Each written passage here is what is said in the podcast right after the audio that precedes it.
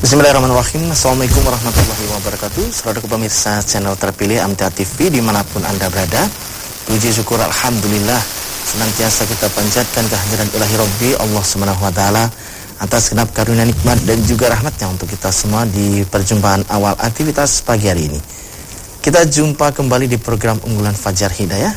Dan Alhamdulillah sudah ada Ustaz Dono yang nanti akan melanjutkan pelajaran sekaligus memberikan pencerahan untuk kita semua di kesempatan kali ini. Assalamualaikum warahmatullahi wabarakatuh Ustaz. Waalaikumsalam warahmatullahi wabarakatuh. Dan sehat pagi ini Ustaz? Alhamdulillah, khair, sehat insyaallah. Baik.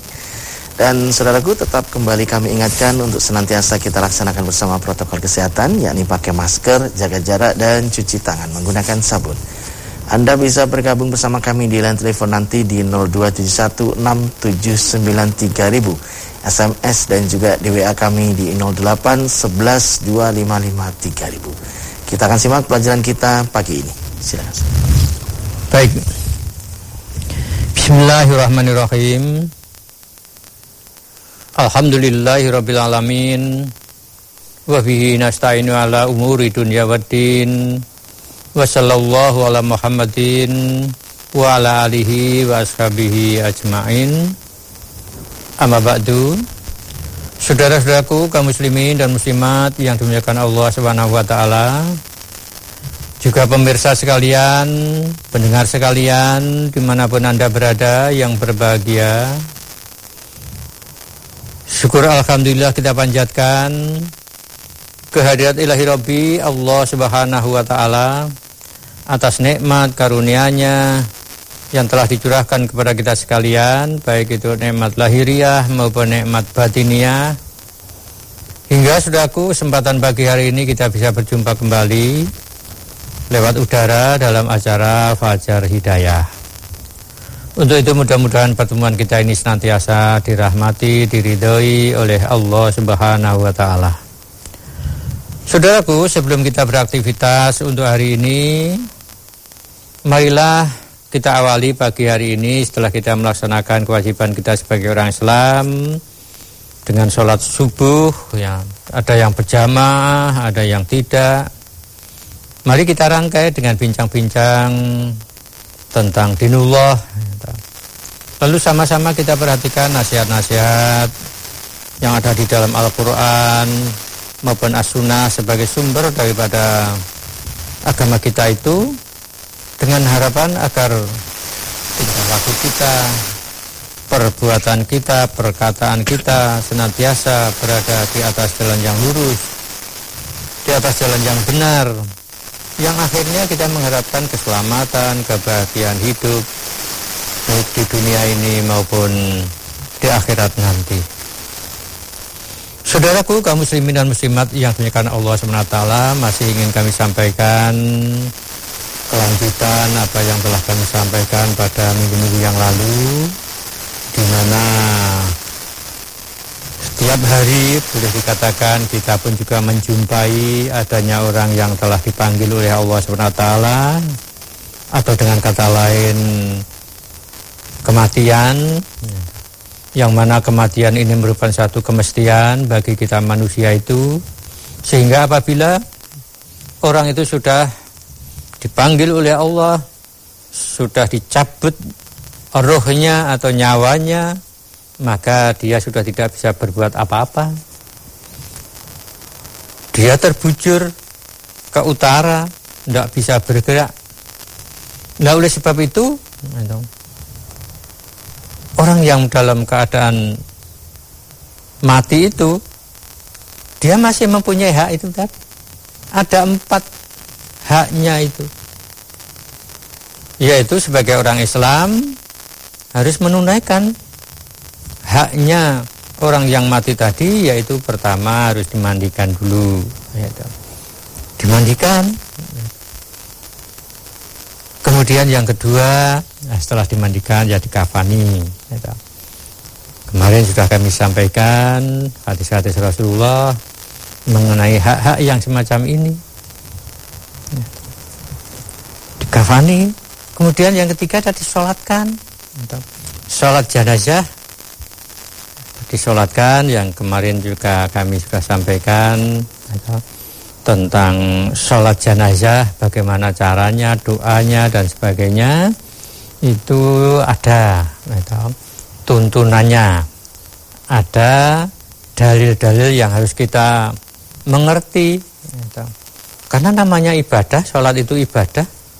Ibadah itu ya kita harus mencontoh, mencontoh apa yang disampaikan oleh Rasulullah, caranya, bacaannya, gerakannya dan sebagainya itu harus mencontohlah oleh sebab itu termasuk mensolatkan ya tahu mensolatkan jenazah itu pun juga ada tuntunannya ya tahu. tuntunannya jangan sampai ada pameo ada intermeso gitu. karena tidak ngerti. Karena belum mengerti tiba-tiba kok dijadikan imam. Imam di dalam sholat jenazah itu.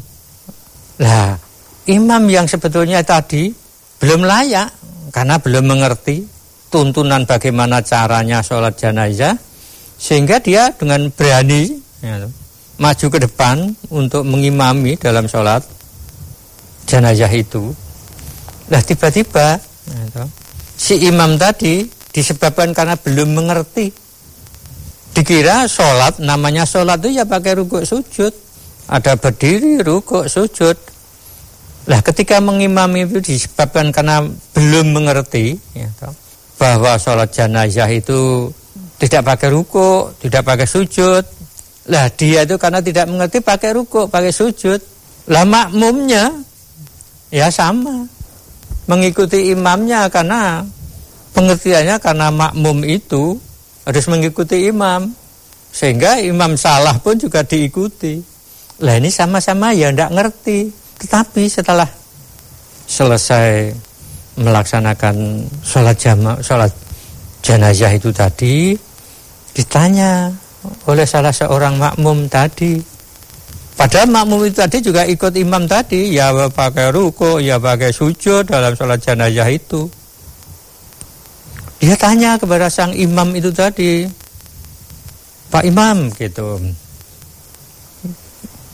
Gimana ini tadi? Sholat jenazah kok pakai ruko, pakai sujud? Kan biasanya sholat jenazah itu hanya berdiri dengan empat takbir, dengan bacaan-bacaan setiap takbirnya itu ada. Kok ini tadi pakai ruko seperti sholat sunnah biasa, pakai sujud, gimana ini Pak Imam gitu ditanya. Lah imamnya karena gengsi karena apa itu malu sehingga untuk menutupi gitu, rasa tidak mengertinya tadi dia pandai berkilah gitu, berkilah gitu. Ketika ditanya kok pakai ruku pakai sujud dalam sholat jenazah dia mengatakan iya gitu. memang kalau orang itu jenazah itu atau yang mati itu banyak dosanya banyak dosanya maka sholat jenazahnya ya pakai ruku, pakai sujud. Gitu. Wah, begitu pandainya dia berkilah. Padahal sebetulnya salah hanya untuk menutupi. Karena tidak mengertinya itu tadi. Dia malah menyalah-nyalahkan jenazah yang disolatkan tadi. Gitu. Karena untuk menutupi kebodohannya atau ketidakmengertiannya itu tadi. Lah ini ironis yang demikian itu maka perlu kita terus mempelajari bagaimana bacaannya, bagaimana caranya dan sebagainya itu kita harus pelajari. Ya, itu kemarin sudah kami sampaikan apa itu caranya di dalam sholat jenazah yaitu berdiri saja, tidak memakai ruku, tidak memakai sujud, ya, tidak, tetapi berdiri dengan empat takbir, kita membaca takbir, takbir pertama itu namanya takbiratul ikhram masuk ke dalam tata cara sholat itu, kemudian setelah takbiratul ikhram itu membaca Al-Fatihah yang didahului dengan membaca A'udzubillahiminasyaitonirrajim atau ta'awud Kemudian takbir Setelah itu lalu membaca sholawat Membaca sholawat setelah selesai sampai fil alamina inaka kami majid. Lalu takbir lagi, takbir yang ketiga. Nah, takbir ketiga kemudian membaca atau doa untuk ditujukan kepada yang meninggal itu. Allahumma firlahu dan seterusnya itu. Itu doanya atau di takbir yang ketiga itu setelah selesai membaca doa atau lalu takbir lagi setelah itu salam. Nah, nah itu namanya sholat jenazah demikian tidak pakai ruku, tidak pakai sujud. Jangan berkilah. Ya, Ini hanya intermezzo. Ya, Jadi takbir empat kali walaupun juga ada pendapat yang takbirnya itu lima kali ya ada. Namun yang lazim dan banyak di kita kerjakan itu takbir itu empat kali sesudah itu ya salam. Salam berarti sudah berakhir, berakhir sholat jenazah itu. Kemudian saudara-saudaraku kaum muslimin dan muslimat yang dimuliakan Allah SWT setelah jenazah itu disolatkan ini berarti kita yang hidup itu sudah menunaikan kewajiban kita karena kewajiban kita itu merupakan haknya orang yang meninggal itu ya, sehingga sudah tiga yang kita berikan dimandikan dikafani kemudian disolatkan. Nah, yang keempat itu dikubur itu ya, jadi dikubur. Hanya saja kalau jenazah itu non muslim ya, jadi bukan orang Islam itu haknya itu ya hanya tiga toh. yaitu dimandikan sama dikafani sama dengan yang orang-orang muslim. Hanya kalau non muslim orang yang pada masa hidupnya itu dia tidak sholat dia tidak sholat pada masa hidupnya itu. Walaupun mungkin KTP-nya juga Islam, tapi karena tidak sholat, ini menurut hakikatnya dia bukan orang Islam, sehingga tidak disolatkan. Kalau orang itu pada masa hidupnya tidak sholat. Nah, itu. nah ini tidak disolatkan. Nah sehingga hanya tiga itu dimandikan, dikafani, kemudian langsung dikubur. Itu sebagaimana Rasulullah SAW ketika memerintah kepada Ali ketika bapaknya Ali yaitu Abu Talib Abu Talib meninggal yang mana kita sudah sama-sama tahu meninggalnya paman Rasulullah SAW Abu Talib itu tidak masuk Islam dia sampai akhir hayatnya padahal dia sangat banyak jasanya kepada Nabi di dalam menolong, membantu, menolak gangguan-gangguan dari orang-orang Quraisy itu. Tapi sampai akhir hajatnya diajak membaca La ilaha illallah itu tidak mau, syahadat tidak mau. Nah, sehingga akhirnya ya Nabi hanya menyuruh supaya orang tuanya karena bapaknya, nah, bapaknya Ali itu Abu Thalib itu di apa dikubur dengan di apa itu? Dirawat seperti biasanya hanya tidak disolatkan itu. Karena sholat itu khusus ya khusus kepada orang yang muslim orang yang pada masa hidupnya itu juga sholat itu nah kalau tidak sholat ya tidak disolatkan. Nah itu. Jadi hanya tiga ya. Haknya orang yang mati kalau non muslim itu hanya tiga itu yaitu itu tadi dimandikan sama, dikafani sama, hanya tidak disolatkan, kemudian dikubur ya sama.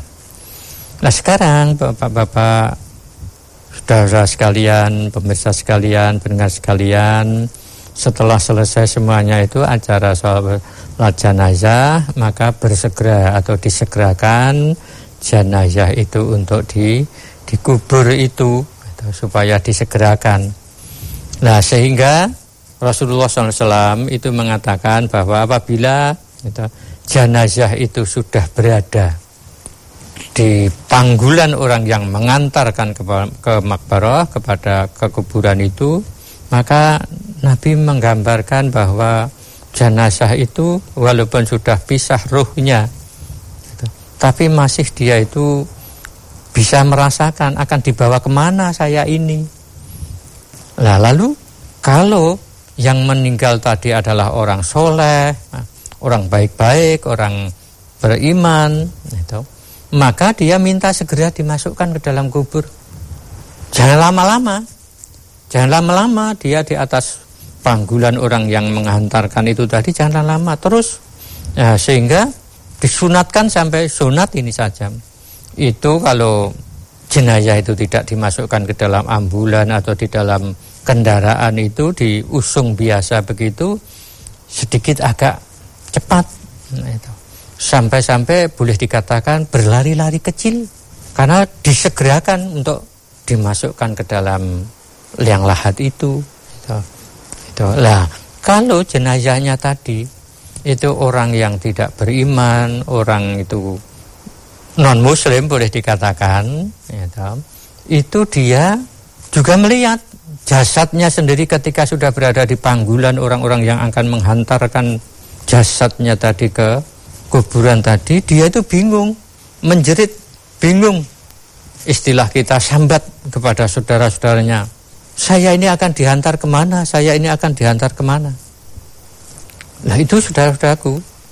Maka kalau orang-orang fajir kalau orang-orang durhaka kalau orang-orang yang non muslim itu keadaannya tidak ngerti karena pada masa hidupnya dia tidak ngerti makna hidup itu Hidup itu untuk apa? Itu tidak ngerti. Hidup itu dikira ya hanya untuk bersenang-senang, memperturutkan hawa nafsu, kesenangannya sendiri. Tidak mengerti kalau kita manusia diciptakan oleh Allah SWT itu agar supaya menghambakan diri hanya kepada Allah. Tidak ngerti. Maka ketika dia dalam keadaan akan dimasukkan ke dalam liang lahat itu dia menjerit-jerit, dia bingung. Akan dikemanakan saya ini? Sudah terbayang akibat daripada masa hidupnya yang tidak pernah kenal dengan Tuhan tidak pernah kenal dengan Nabi. Itu akhirnya itulah di masa akhir hayatnya ketika dia akan diantar ke kuburan dia mengalami kebingungan yang hebat. Nah, ini saudaraku belum lagi nanti setelah sampai di kuburan itu Nah ini diceritakan oleh Rasulullah SAW yang di dalam hadis ya, yang diriwayatkan oleh Bukhari. Bukhari dikatakan yang mafhumnya saja ya, dari Abu Said Al Khudri radhiyallahu an ia berkata Nabi Shallallahu Alaihi Wasallam pernah bersabda apabila jenazah itu telah diletakkan di pundak orang-orang yang mengangkatnya maka apabila itu jenazah orang yang soleh orang soleh ia akan berkata segerakanlah aku. Disegerakan minta disegerakan. Tetapi kalau jenazah itu bukan orang yang soleh maka ia berkata kepada keluarganya aduh celaka. Akan dikemanakan aku? Akan dibawa ke mana? Suara itu oleh Nabi dikatakan didengar oleh segala sesuatu kecuali manusia. Dan seandainya manusia itu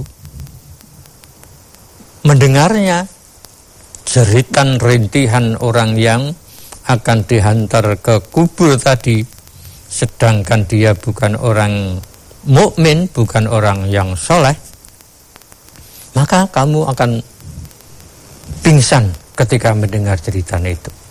Tetapi manusia tidak bisa mendengar jeritan orang-orang yang akan dihantar ke kubur kalau orang itu bukan orang yang soleh. Dia bingung, dia sambat. Dia panggil-panggil keluarganya itu akan dikemanakan, akan dikemanakan aku ini. Sudah berada di panggulan orang yang akan menghantarkan dirinya itu ke kubur itu. Nah itulah saudara-saudaraku kaum muslimin dan muslimat yang demikian Allah SWT ini mengandung pelajaran bagi kita agar supaya kita selagi kita masih dalam keadaan mungkin ya sehat walafiat bisa beraktivitas dengan sebaik-baiknya maka kita mohon kepada Allah jangan sampai sampai jangan sampai ketika kita nanti yang akhirnya akan mengalami diantar ke kubur itu seperti orang yang tidak soleh ini tadi. Menjerit-jerit, meronta, memanggil-manggil keluarganya. Karena bingung akan diantar ke mana tidak tahu kalau dia itu akan ditanam. Kalau dia itu akan dikubur tidak tahu lah oleh sebab itu jangan sampai kita itu mengalami yang demikian mohon perlindungan kepada Allah. Jadilah kita orang-orang yang soleh. Jadilah kita orang-orang yang taat kepada Allah taat kepada Rasul. Dan aktivitas hidup kita itu hendaknya senantiasa berupaya untuk mendapatkan ridho dari Allah Subhanahu wa taala. Nah itulah sehingga apabila nanti sampai akhir hayatnya diantar ke kubur maka justru ingin segera dimasukkan ke dalam liang lahat dimasukkan ke kuburan. Kalau orang-orang itu soleh pada masa hidupnya itu. Lah ini harapan kita sehingga kita sebagai orang muslim itu harus bisa senantiasa membayangkan perjalanan hidup kita sampai hal-hal yang demikian-demikian itu. Kita harus bayangkan.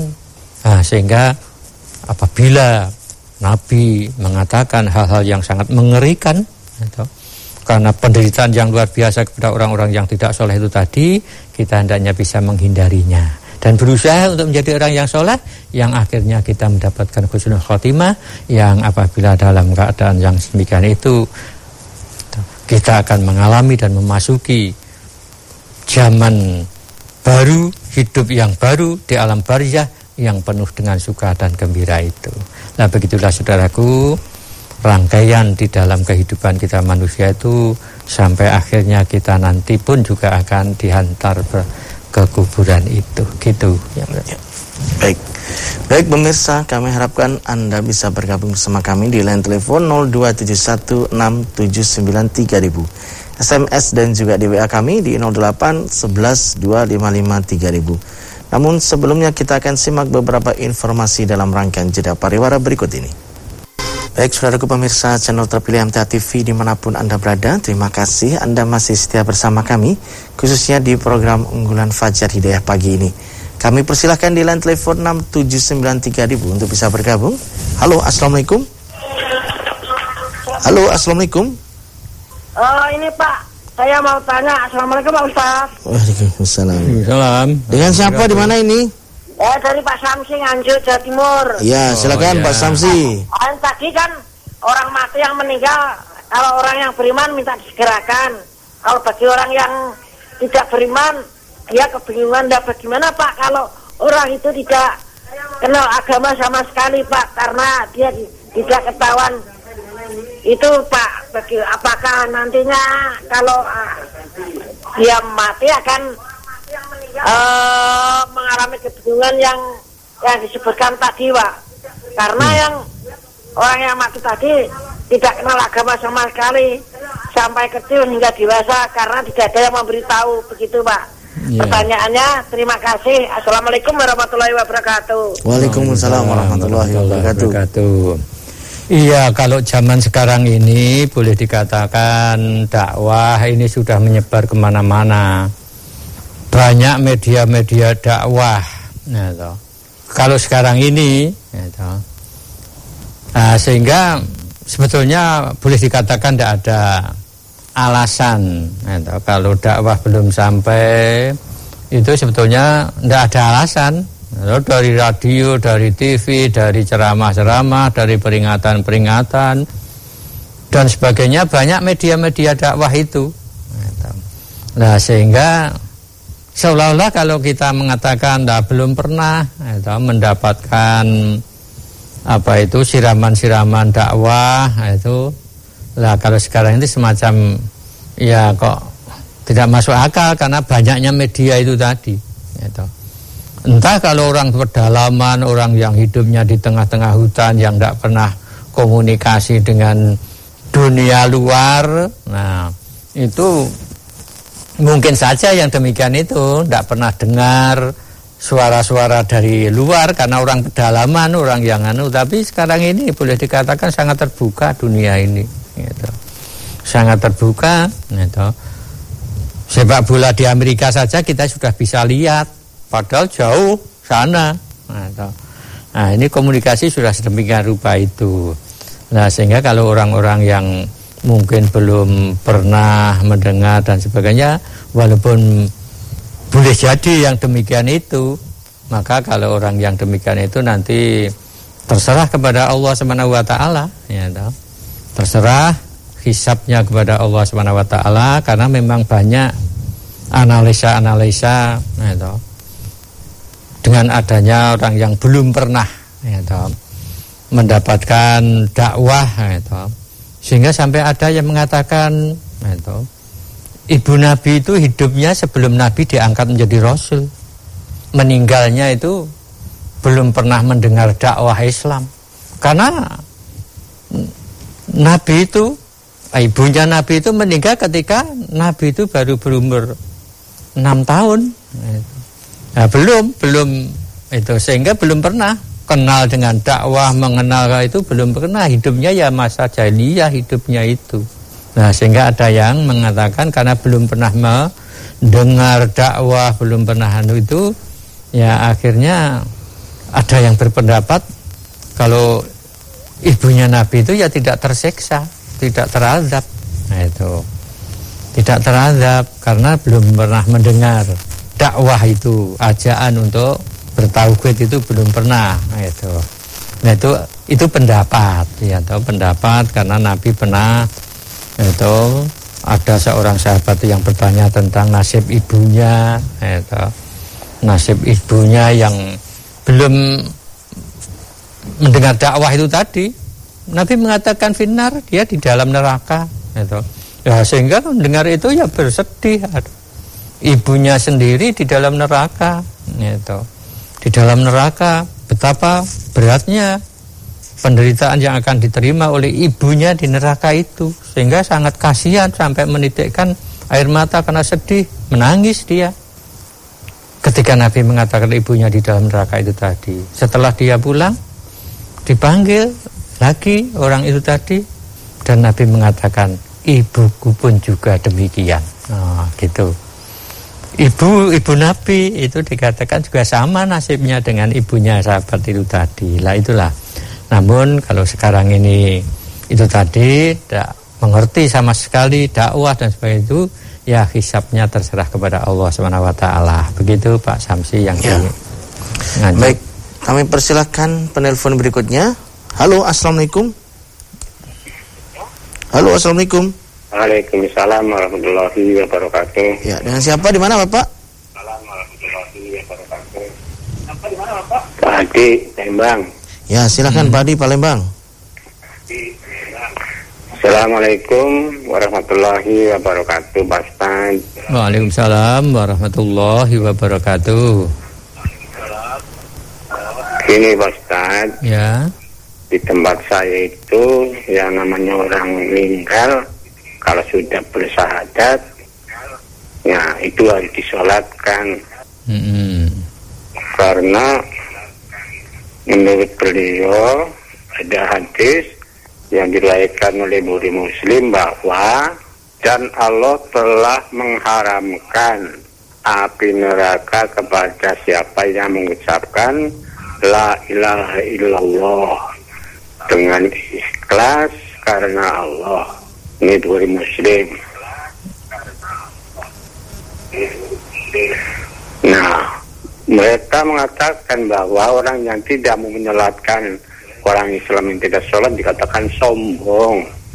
Hmm. Nah, dimohon pencerahannya Pak Ustaz. Terima kasih. Wassalamualaikum warahmatullahi wabarakatuh. Waalaikumsalam warahmatullahi wabarakatuh.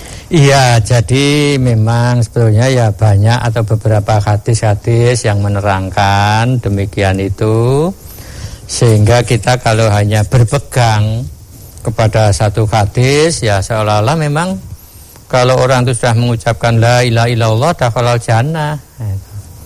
Bahkan bahkan Nabi itu sampai menggambarkan ada orang yang boleh dikatakan menjadi penjahat besar.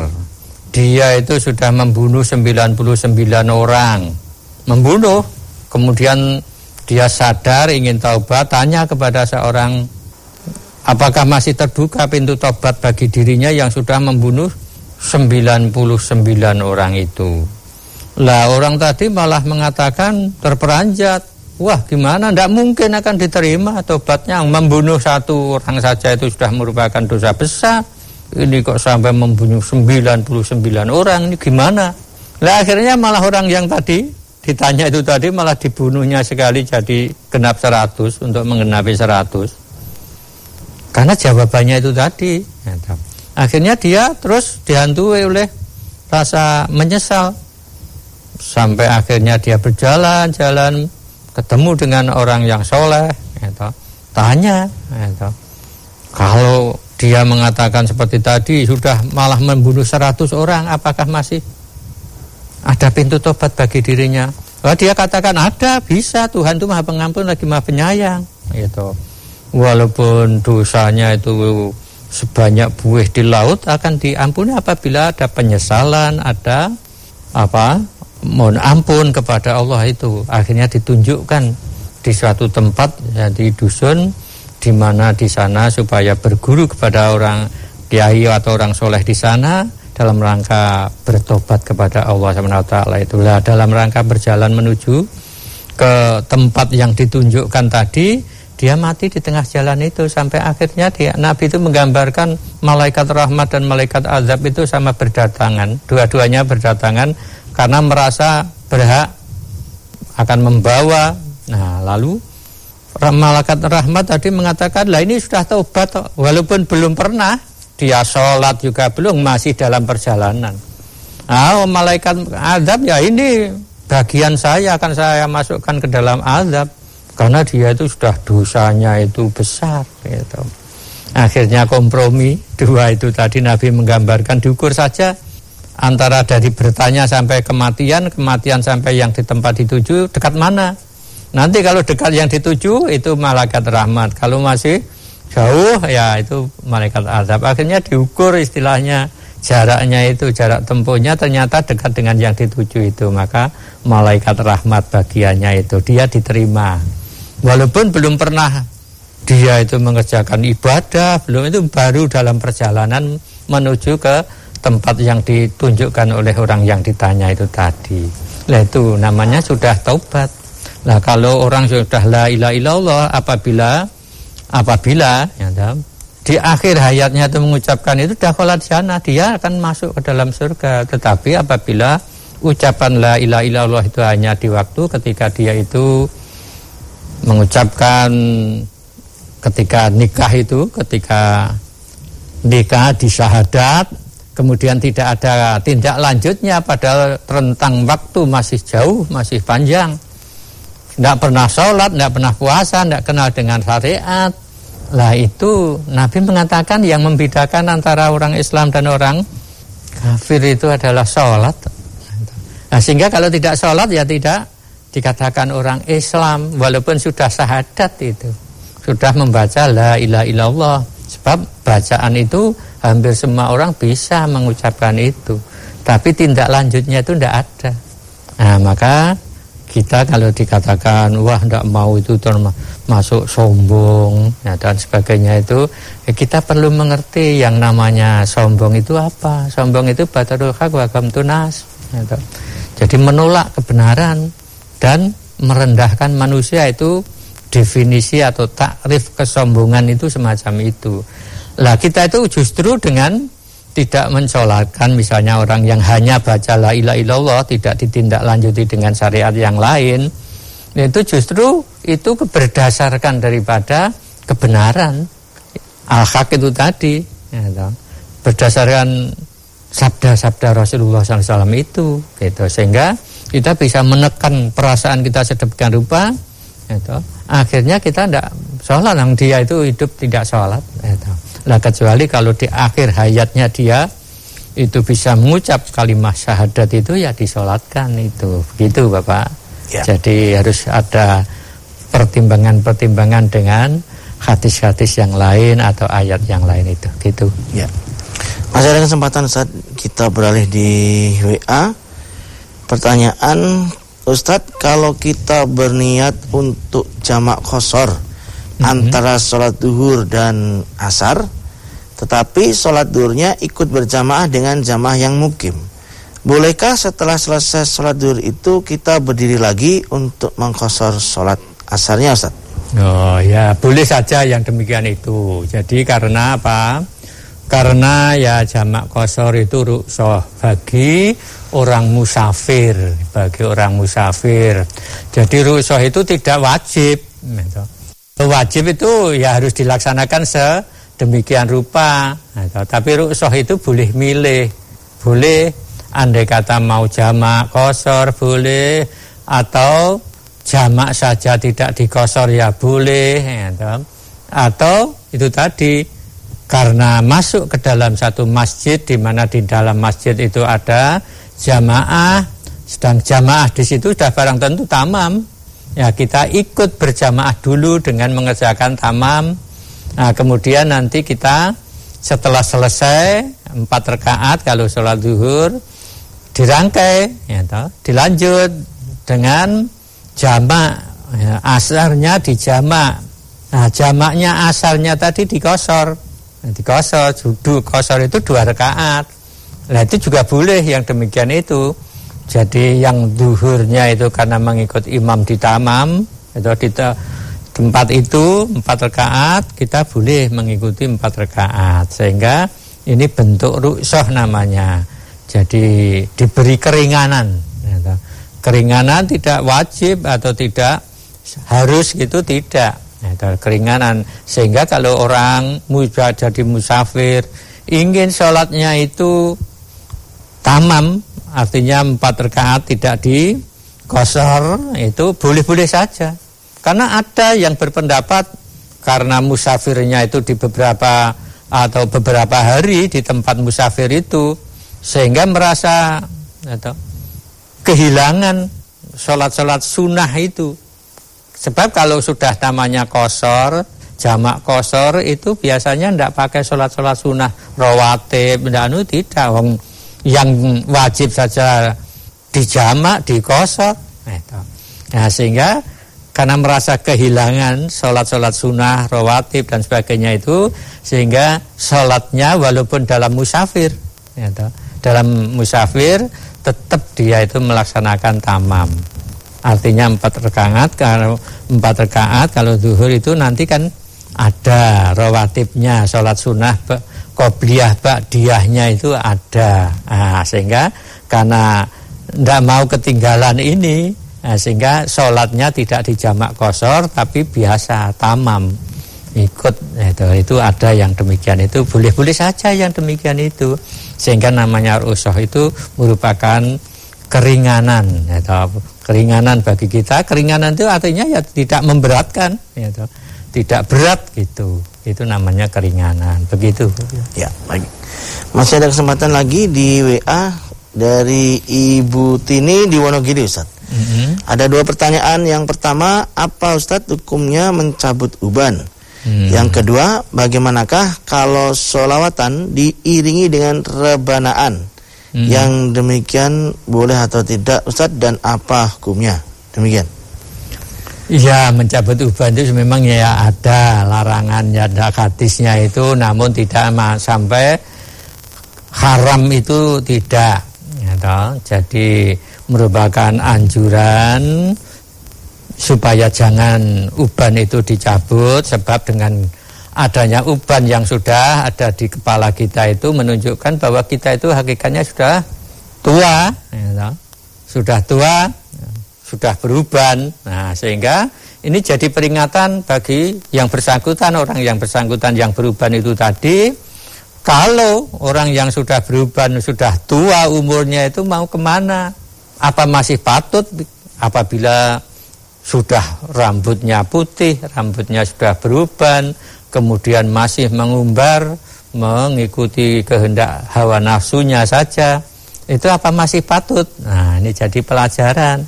Nah, sehingga dengan uban yang tidak dicabut itu menunjukkan agar supaya kita sadar bahwa kita itu sebetulnya sudah ya sudah tua. Kalau sudah tua itu mau ke mana? Nah, maka dengan itu dijadikan pelajaran untuk memperbaiki dirinya itu gitu. Kemudian mengenai sholawatan ya itu memang ini masalah-masalah yang peka ini gitu. Solawatan memang banyak dilakukan oleh saudara-saudara kita kaum muslimin ya dengan diiringi rebana gitu. Tapi ma, kalau kita berpikir merenung gitu, namanya solawat itu itu adalah doa yang ditujukan untuk keselamatan Rasulullah. Keselamatan Nabi gitu. Kalau kita renung memang solawat itu untuk doa kepada Nabi Nah lalu doa kepada Nabi apabila kita lalu mengiringinya dengan genjrengan, dengan rebanaan dan hal itu seolah-olah hilang makna doanya itu sendiri sehingga berubah menjadi hiburan. Hmm, hiburan menjadi kesenangan, itu seolah-olah nyanyian-nyanyian biasa yang tidak mengandung doa kepada Rasul yang mulia gitu. itu tidak nah, sehingga um, merenungi maknanya itu sendiri sampai boleh dikatakan kalau sholawatan itu ya tidak sampai hati kalau terus diiringi dengan itu tapi wallahu alam karena ini memang ya boleh dikatakan banyak atau bahkan lazim gitu lazim orang mengikuti sholawatan dengan diiringi yang semacam itu. Nah kalau ingin mengiringi dengan rebana, mbok jangan yang sholawat. Ya nyanyian-nyanyian dalam bahasa Arab yang lain yang isinya itu tidak berdoa kepada Nabi, berdoa itu tidak. Karena sholawat itu doa kepada Nabi. Gitu. Nah itu maka ini perlu direnungkan. Nah, tahu walaupun karena ini sudah itu tadi banyak yang melakukan lazim. Nanti kalau misalnya kita anu dikatakan keras dikatakan ekstrim dan sebagainya itu. Tapi kalau bagi atau bagi. Kami itu kok ya kalau sholawat itu itu kalau ingin mengiringi dengan rebana dengan misalnya musik-musik yang lain itu jangan yang gitu-gitu itu ya nyanyian-nyanyian bahasa Arab yang lain itu masih banyak itu itu. Itu. Ya, hmm. baik. Sekiranya sudah di penghujung perjumpaan kali ini Ustaz, ada yang bisa ya. sampaikan sebagai nasihat silakan Ustaz. Baik, saudara-saudaraku, kaum muslimin dan muslimat yang dimuliakan Allah Subhanahu wa taala, betapa banyak orang yang di dalam masa hidupnya di dunia ini terpedaya oleh indahnya dunia, terpedaya oleh elok dan manisnya dunia, nah, sehingga sampai menafikan seolah-olah akan adanya kehidupan nanti di akhirat. Padahal sebetulnya ya sama-sama tahu sering mendapatkan kabar kalau adanya saudaranya yang meninggal itu sering. Bahkan sering juga dia takziah ke tempat saudara-saudaranya itu sering. Tetapi kadang tidak sampai mengetuk hatinya sehingga nuraninya tetap tidak bisa bicara.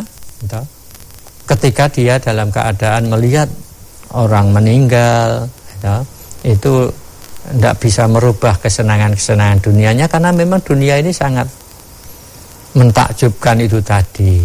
Nah, maka oleh sebab itu kita bersyukur kepada Allah SWT di dalam hidup ini Allah itu memberi hidayah kepada kita dengan iman, dengan Islam itu kita akan mengerti makna hidup itu. Hakikat hidup kita manusia ini tidak hanya di dunia ini saja, tetapi masih ada kelanjutan hidup. Bahkan hidup yang nanti namanya di alam barzah, namanya di alam akhirat itu ditentukan ketika kita di dunia ini. Dunia yang Allah memberikan kesempatan hidup ada bermacam-macam, ada yang pendek, ada yang panjang, ada yang sampai tua dan sebagainya itu. Tetapi akhirnya semuanya itu tidak akan ada yang abadi di, seperti di akhirat nanti tidak ada. Lah oleh sebab itu syukur kita itu di sini sehingga kita mengerti makna hidup itu. Sehingga karena mengerti makna hidup kita akan mempergunakan ya, sisa-sisa hidup kita untuk beramal baik, untuk taat kepada Allah, taat kepada Rasul, menjadi orang-orang yang soleh dan sebagainya dengan harapan agar kebahagiaan, ketentraman, ketenangan itu akan di limpahkan kepada kita dari Allah SWT baik di dunia ini maupun nanti di akhirat. Nah, demikian saudaraku, sehingga syukur kepada Allah atas nikmat hidayah, iman dan Islam. Dengan itu kita mengerti makna hidup kita itu. Gitu. Ya. Kami sampaikan terima kasih atas pelajarannya Ustaz. Assalamualaikum warahmatullahi wabarakatuh. Waalaikumsalam warahmatullahi wabarakatuh. Baik saudaraku pemirsa channel terpilih MTA TV di mana pun Anda berada Demikian tadi telah kita simak dan ikuti bersama program unggulan Fajar Hidayah di kesempatan pagi ini dan kembali kami ingatkan untuk senantiasa kita laksanakan bersama protokol kesehatan, yakni pakai masker, jaga jarak, dan cuci tangan menggunakan sabun. Saya Tommy Al-Fatani pamit undur. Alhamdulillah. Amin. Subhanallahumma wa bihamdika. Asyadu ala ilaha illa anta astaghfirullah wa atubu Assalamualaikum warahmatullahi wabarakatuh.